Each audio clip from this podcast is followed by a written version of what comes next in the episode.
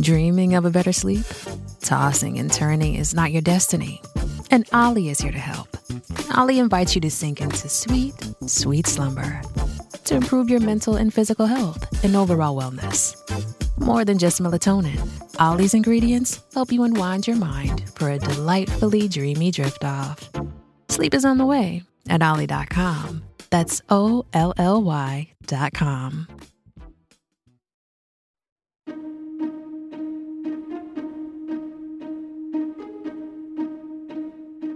Hello and welcome to the How To Academy podcast, brought to you from London's home of big thinking. I'm Vas Christodoulou. My guest on this episode, Amy Jeffs, is an artist and art historian whose debut book Storyland retells the founding myths of Britain for modern audiences. She's just published a sequel, Wild, which uncovers stories of wilderness from the medieval world, alongside her own experiences of bringing these tales to life. Here's our conversation. Amy, thank you so much for joining us on the podcast. Thank you so much for having me. Fittingly, for someone who writes about Britain's origin stories, can we start with your personal origin story? What drew you to the medieval period, and more specifically to a mythic and fantastical version of that time? Were you destined to become a medievalist from childhood, or is it an interest that developed more gradually? I think I always had an interest in the arcane as a child and in wildlife and museums, in old things and old stories. I can't remember. I mean, I I, I went off. Uh, I thought I'd go to art, art school, you know, through my teens, and then I ended up applying for a course at Cambridge called Anglo-Saxon, Norse, and Celtic, because I completely fell in love with the idea of studying Old English and um, and Old Norse, but mostly Old English, and uh, and so I went off and did that, and that that really ignited something. And I just read and read, and uh, and we we took courses in paleography, so the history of medieval scripts, in codicology, so looking at how books were made, manuscript production. I had wonderful teachers, and it was just it was just wonderful. So it was really it was at that point, age eighteen, that um, I I was really set on this path and I've never got off. Even though I did, tr- I transferred to art history for my final year, but I've, I, apart from kind of methodology courses, never really gone beyond 1500. So don't ask me any questions about anything that's happened anytime after then up to today. Okay, we'll stay out of the Renaissance. Thank you. your first book, Storyland, retells myths of origin from medieval Britain. And your new book, Wild, is a continuation of that project, telling stories of the medieval wilderness who did medieval Britons believe themselves to be? What world did they inhabit? So I suppose it depends who, who, we're talking about. So let's let's take the the Britons as you as you said, the Celts. In the mid 12th century, a cleric called Geoffrey of Monmouth wrote a text called The History of the Kings of Britain. He was a Welshman, a Briton, descended from the Britons, and he was writing for an elite Norman audience. And he takes sort of a patchwork of earlier uh, British sources and makes up quite a lot himself, ostensibly, and tells a story of a Briton which is descended from a Trojan called Brutus, who gives Britain his name, who was exiled from Italy after the fall of Troy. He's a descendant of Aeneas, who led the Trojans out of Troy wanders the Mediterranean is told by the, the, goddess Diana that he will found a race of kings on an island in the Western Ocean that is uninhabited but for a few giants. And he, he travels there with his fleet and with a following of other Trojans and sets up home after defeating the giants. Uh, so that's really where the where the Britons saw themselves having originated, at least from the from the mid twelfth century with this with this text by Geoffrey of Monmouth, and that became the dominant sort of origin founding myth of Britain until well into the sixteenth century. And it's so mad that most of us don't know it. We don't hear it in school or anything like that because you know it's it's the idea that, that the Britons came from the heartlands of North Africa and the southern Mediterranean is just so exciting that there are giants and goddesses, that there is there are exiles, there are you know uh, wrestling matches between giant killers and uh, and a great giant called Gogmagog on the cliffs near Totnes, you know. and this was, but this was the like definitive history of Britain for centuries. So that's that's where the Britons came from. Uh, if we're going to go right back to the very first day of it all. And they thought themselves to be on the periphery of the world rather than, as one might expect, the centre. Can you speak a little about that? Yeah, so I mean, they still kind of saw themselves at the centre, but it's a different, it's a different uh, worldview. So we position north at the top of the map. You know, north is north's up, as it were. And uh, but the medieval map is has east at the top, and the Garden of Eden, the the, the birth of the or the origin of the rising sun. The centre of the map is the location of Jerusalem, uh, and Britain is is way off, like on the edge of the map, down in the in the northwest, and it's this tiny little island. It's completely insignificant. And what the origin myths of of the Britons and the Scots, and also the Germanic tribes that um, that came to migrate to Britain uh, and call themselves the English, all of their origin myths by the mid mid, mid to late Middle Ages have uh, come from all of their founding mothers and fathers come from places like Syria or uh, Egypt or Greece or Troy. And those, all of those places are in the center of the map, sort of clustered around or near Jerusalem in the medieval way of seeing things. And so, although Britain's this little island, this insignificant island way out in the Western Ocean, its peoples, as they saw it, were from those authoritative, powerful heartlands, the seat of the classical and biblical traditions. And so, although geographically they're not the center of the world, there is a sort of argument that they are.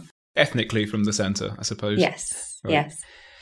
Wild tells myths of wilderness, and nature is often presented as harsh, cruel, and cold rather than bucolic and pastoral. What did the wild mean in the medieval period? And what lessons do you think we in the present could learn from that perspective? Right. Okay. So it meant many things. It was rich in meaning. The, the wilderness was not morally neutral. It had, it had lessons to teach. Wild and stormy weather in, in certain Old English poems like the Phoenix is described as a symptom of a post-lapsarian world. So a world that has fallen, humanity has fallen from a state of grace. And so, uh, where there are, there is human sin, there is also uh, stormy weather and uh, you know portents in the sky, lightning, that sort of thing. Uh, it's a symptom of of human sin, and so I mean the world could could also be a way of of um, wild weather could be a way of God demonstrating his his displeasure with uh, human behavior. I'm interested in in the strange illusion we get now between how our behavior is impacting wild weather and how wild weather was perceived then. Of course, we don't think that uh, our vices are impacting the wilderness, but actually, perhaps they are. You know, that's that's this that may be one of the the associations I, I wanted to um, explore with, with the book. And many of the stories in Wild are retold from the perspective of borderland characters, women, monsters, and animals. What drew you to the figures in the margins, and what did you hope to achieve by placing them centre stage? Well, I just have gone with the ones that I thought were most interesting. You know, one of the animals that plays a, a significant part is the whale, uh, but not the whale as we know it now.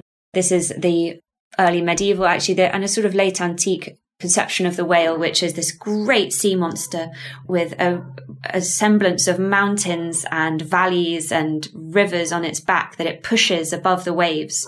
And it will sit there and pose as an island until sailors attempted to moor their boats and uh, and disembark and build fires on its back. And as soon as it feels the flame touch its skin, it will dive and drag those sailors to the abyss.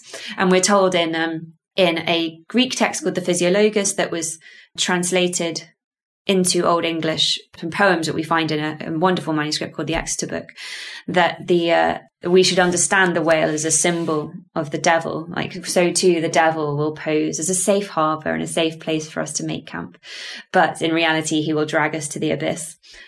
And so that's, you know, I think that was just a great story. So it wasn't a kind of, I wasn't making a big political statement, bringing this whale in from the margins. In the same way, the, the poems that really captured my imagination. So, I mean, Wild is, it's structured across seven chapters. They're earth, ocean, forest, fen, beast, catastrophe, paradise. And each chapter starts with a short story and ends with a commentary. And each short story is inspired by real life surviving poems and artifacts. And um, the poems that, that really served as the pole star for this project were a, a group called the Old English Elegies. And I first encountered them when I was 18 and was immediately sort of haunted and in love with them, haunted by and in love with them. They, uh, they, um, one is about, is, is told from the perspective of a woman who is longing for someone she calls Wolf. She says, Wolf is on an island, I'm on another. Wolf is on eiland, it's Shonothra. Fast is that eiland, beworpen. You know, safe is that island surrounded by fens. She describes somebody who, uh, a warrior who wraps his limbs around her. And the word she uses for limbs is a very dog like word. It's a word that kind of means animal legs. She says, was mi huintathon, was mi huathre was joyful to me, but was also hateful. And the poem kind of reaches this, this climax where she says, You hear this, though, Eadwacer? Can you hear me, treasure guardian? Uh, Wolf is bearing our wretched whelp to the woods. And it's this incredibly I mean, rich in longing and desperation and confusion in these kind of wild imagery of the fens of the wolf of the woods. And i was just completely bewitched by by that poem and and others in in this group that are found in the exeter book as an undergraduate and then doubly bewitched by them when I suppose it was when lockdown hit and and the themes of exile and isolation and the transience of life and all these things were sort of suddenly in the media and those are what are central to these poems and so it just so happens that the protagonists the narrators of these poems seem to be women and outcasts and so they they've ended up becoming central to this book but it's by dint of the beauty of, of the poetry you travelled into the wilderness yourself when you were writing the book. How did your lived experiences of the landscape inflect your retellings of these medieval tales? Well, I think that you know, there are so many. Uh, you know, the, the, landscape plays a very important role in many storytelling traditions, and uh, and when we when we read retellings of King Arthur, so often there's a sort of doughty knight riding through a forest or uh, going over hills and down dale and that sort of thing. And I I love nature. I love the nature's aesthetic potential. Uh, I love wandering around in the woods and getting lost and being very romantic about it all. And I thought that for me, the thing that would bring these stories to life is to, to be accurate in my descriptions of nature. Um, not necessarily like giving all of the names of all of the flora and fauna, but actually in the, the feelings of it or the, and in some cases, you know, identifying the fact that there are charms of goldfinches on the banks of Loch Etive that so that if somebody was from there who was reading the book, they would sense that they would have a moment of, uh, of recognition and feel that their own sort of though their own home was was seen in the book and and that it had a connection to these these stories from the past. And I thought it made it more beautiful to to you know when I was describing a, dog running up the banks of Carn you know, King Arthur's dog actually Cabal, after whom the uh, hill is was named, that the the boulders on that hillside are all completely covered in very soft, thick moss, and that just is a gift, I suppose, as a writer to have those that variation, the things that will give each story its particular atmosphere uh, or like vivid um, quality and differentiate them from each other. Is those the ways in which the landscapes of Britain vary so greatly? Shipping can make or break a sale, so optimize how you ship your orders with ShipStation. They make it easy to automate and manage orders no matter how big your business grows. And they might even be able to help reduce shipping and warehouse costs. So optimize and keep up your momentum for growth with ShipStation. Sign up for your free 60-day trial now at shipstation.com and use the code POD. That's shipstation.com with the code POD. Ah, mmm. The first taste of rare bourbon you finally got your hands on. That's nice. At caskers.com, we make this experience easy. Caskers is a one stop spirit curator with an impressive selection of exclusive, sought after, rare, and household names in the realm of premium spirits and champagne. Discover the top flavors of the year now by going to caskers.com and using code WELCOME10 for $10 off your first purchase. Get $10 off your first purchase with code WELCOME10 at caskers.com. You mentioned uh, at the beginning your interest in becoming an artist, and both Wild and Storyland are lavishly illustrated. Can you describe to the listeners what to expect to see in these books? Well, in, in Storyland, there are lino cuts. Storyland was started with lino cuts. I was, I was completing my thesis and started illustrating the, the origin myth of Britain that I was talking about earlier. And it was from that pile of, of illustrations that I, I sort of birthed the book, as it were. And that's what I took to my agent before I, I started working with her and what I took to publishers and was able to kind of storyboard the book. I think, you know, when you tell people that you've, you think that the stories in the 12th century Historia Regum Britanniae by Geoffrey of Monmouth are really interesting, they just instantly glaze over. But if you show them a picture of a giant being thrown off a cliff and a goddess um, rising out of the flames and giving a prophecy to a, a tiny little man in the corner, then there's a, there's, you don't have to you don't have to argue for the the brilliance of the stories. It's already there. So you know storyland has illustrations in every chapter. It's also structured with stories which are retellings as opposed to original stories followed by um, commentaries. In wild the stories are are original but inspired by these poems and artifacts that i've been talking about. And each chapter has one opens with a wood engraving. Now I, i'm i'll like nerd out a bit about the wood engravings because with the lino cuts, I had to I, I carved them on on about a block that was about A5, and then for them to go into the book, they had to be shrunk down, so it looks kind of cleverer, like more detailed carving than I actually did. I'm proud of them, but it was um, there's something perhaps not quite straightforward about that. Whereas with the wood engraving, which was is you you do wood engraving on the end grain of very slow grown, slow growing timbers like boxwood. So they never really get much bigger than, I don't know, a, a saucer from a cup and saucer, for instance. It's, it was a medium that was in, invented in the 19th century to go into traditional printing presses to, to produce uh, illustrations for newspapers and things.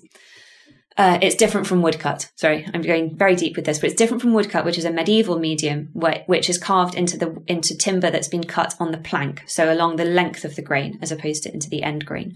So wood engravings are very small. Woodcuts can be bigger.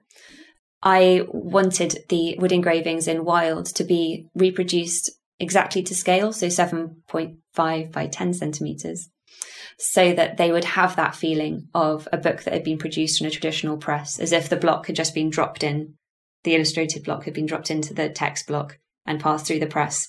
And this is what you have in your hand. Because I have a great reverence for, for handmade books and, and the craft of book production and think we can evoke that still, albeit in a, in an age that, that mass produces them. You've alluded to the fact that this is an anachronistic style of illustration that would not have been familiar to medieval readers. But even in the Middle Ages themselves, illustrations were quite anachronistic. Yes, yeah. So I think this is uh, one of the interesting things. I mean, my my PhD was in history of art, and I was looking at illustrations of these secular histories uh, in manuscripts, and so they, these are hand drawn illustrations; they're not prints, and they don't have. Although the the characters that they're illustrating are are are in stories from stories set, you know, way before the birth of Christ or during the Roman period or whatever it is. They are always shown in pretty much contemporary dress. So if the manuscript's from 1340, the characters in the images will be dressed in lovely 1340 split hemmed robes with red lining and green on the outside and their pointy shoes. And, you know, as, as it gets further through the 14th century, their skirts get shorter and their tights get tighter. And so it's this real sense of like that keeping up with fashion. These are fashionable objects and they depict contemporary fashion, even though they tell stories that are set in the deep past. And that really took the pressure off me, I think, because I, you know, I wanted to illustrate these stories in a way that honored the sources. Uh, but I didn't feel that I had to put them in some kind of pseudo medieval costume. There's also, I think, the danger then, and it felt like a danger for me, although there's nothing morally wrong with it, um, of like tapping into the kind of Tolkien tradition of illustration where there's this like pan medieval I think it sort of starts with the pre-Raphaelites and the kind of you've got Arthur and his knights in in what is essentially early 15th century costume, even though the stories are set um, in the fourth and fifth centuries AD. So like a you know nearly a thousand years before. And that just was a bit of a minefield for me as an art historian, I suppose. And I also was interested in the the emotional immediacy of the stories and trying to find those moments that, where the characters are archetypes for maternal pride or uh, brotherly love or uh, extinction or vocation or whatever it might be. And so I, I d- mostly depict them as silhouettes or nude or with um, very simple kind of signifier type costumes like a crown or an opulent fur collar to show that they're wealthy. And I hope that that kind of would cre- create a kind of contemporary feel without it being jarring aesthetically and without it being too anachronistic in the sense of giving them medieval costumes they wouldn't actually have worn. In the audiobook, you've replaced the illustrations with folk songs. Can you speak about what you were trying to convey in these songs and whether the process of making them changed your perception of the myths themselves? Did it make you reflect on the differences between uh, experiencing myths as written word or as oral tradition? Oh yeah, I'm so glad you brought that up because it was a really exciting moment. Um, I wrote songs when I was writing Storyland just to help think around the stories and to try and find that kind of emotional nexus that that mattered to me about each story. How what was I going to focus on? And then with Wild, I asked the publishers, could we illustrate the audiobook with songs? Because of course, in the audiobook, that you can't carry the wood engravings across. And uh, to my amazement and delight, they said yes. And writing them, I suppose it, it, songs are so atmospheric. They have such atmospheric potential. And I feel the same about wood engraving with its black ink and its, its, uh, its miniature scale. And it's this kind of this world. And, and I think so much about convincing yourself that what you're writing is worthwhile is, is, is finding it beautiful. So I find wood engravings very beautiful. I find I found the process of writing the songs a way of homing in on that that beauty whether it's a, like a dark macabre beauty or like a really joyful one you know because the the book wild definitely travels from a kind of very dark place to a quite a light one i think. Um, and that's traced with the song. So i think they're kind of like amplify the atmosphere of each chapter. And they did it for, they did that for me in the process of writing it and i hope they'll do it for listeners as they are as they travel through the book. What was your favorite myth and why uh, in Storyland, okay, Storyland's got myths in, and Wild is isn't so much about myth. It's more about um, half forgotten stories that okay that seem uh, to be more what personal. Was, what was your favourite myth or half forgotten story? um, okay, uh, so currently I'm I'm I'm very excited about Wild because it is actually publication day today, so I'm I'm focusing on that. I loved telling the story that comes first in Wild with the chapter entitled Earth. It's about a female ghost who is trapped underground and you don't find out why until the end. And she's got a great grievance and you don't find out about that until the end either. And she is in a state of forgetfulness and the process the story is basically her coming to remember. But the the sources that inspired it are a poem called The Wife's Lament, known as The Wife's Lament. These are sort of modern titles they've been given about a woman, a female, it seems to be a woman, the narrator, and she describes being trapped in an earthen dugout under an oak tree, surrounded by briars, encircled by mountains or hills, unable to leave. And she's trapped there as she watches the summer sun kind of creep by this this endless northern summer sun that will never seem to set. And she describes how she's been told to wait there by someone she calls her lord. And she says that all her friends are are kind of resting, and it's unclear whether she means they're dead or um or uh, just somewhere else having a nice time. And her relationship to this one that she calls the Lord sort of shifts as the poem progresses. And initially, she seems to be kind of devoted to him, but then her her rage begins to kind of rise and it turns into a, into what's effectively a curse. And she can she condemns him. She uh, she says I you know she hopes that he will experience exile but not the kind of exile she's experiencing the kind where he's out on the ocean and there's nothing for miles around. And he is alone and only has the memories of joy to comfort him. And it's such a powerful poem. It's it's in old english. It's in a manuscript called the exeter book uh, which is in Exeter Cathedral, has been there since 1072, which is bonkers. And it, it doesn't give away its full its full narrative. It's it sits among riddles with a s- selection of other poems known as the elegies, uh, and all of them could be riddles, probably aren't. Seem to allude to some larger narrative, but might not, and have these tense emotional situations at the center that are very uh, rooted in in the natural world, and they they take great you know the really powerful descriptions of nature and juxtapose them with really powerful descriptions of emotion, and I just think they they're so inspiring. So that's my answer. Well, I think that has brilliantly whetted the appetites of our listeners for Wild and the stories within. Amy Jeffs, thank you so much for joining me on the How to Academy podcast. Thank you so much for having me. This episode of the How To Academy podcast starred Amy Jeffs and was produced and presented by me, Vas Christodoulou. The series is made by myself and Esme Bright, with help from Nicole Wong, and our editor is John Doughty.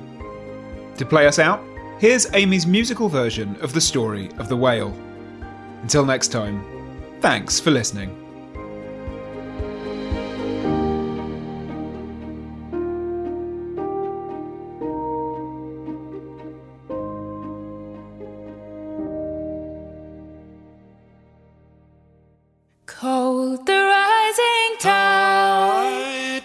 The fathoms of the ocean wide, silent the abyss. How still my grave is. I can't believe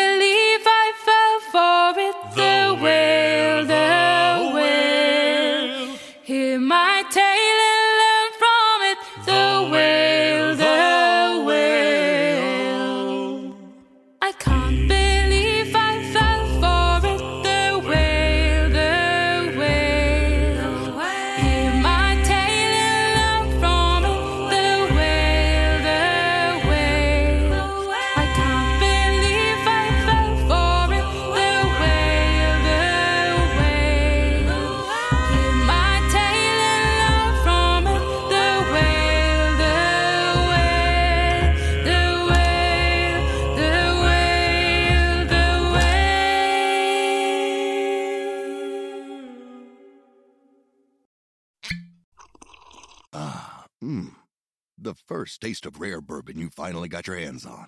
That's nice. At Caskers.com, we make this experience easy. Caskers is a one stop spirit curator with an impressive selection of exclusive, sought after, rare, and household names in the realm of premium spirits and champagne. Discover the top flavors of the year now by going to Caskers.com and using code WELCOME10 for $10 off your first purchase. Get $10 off your first purchase with code WELCOME10 at Caskers.com.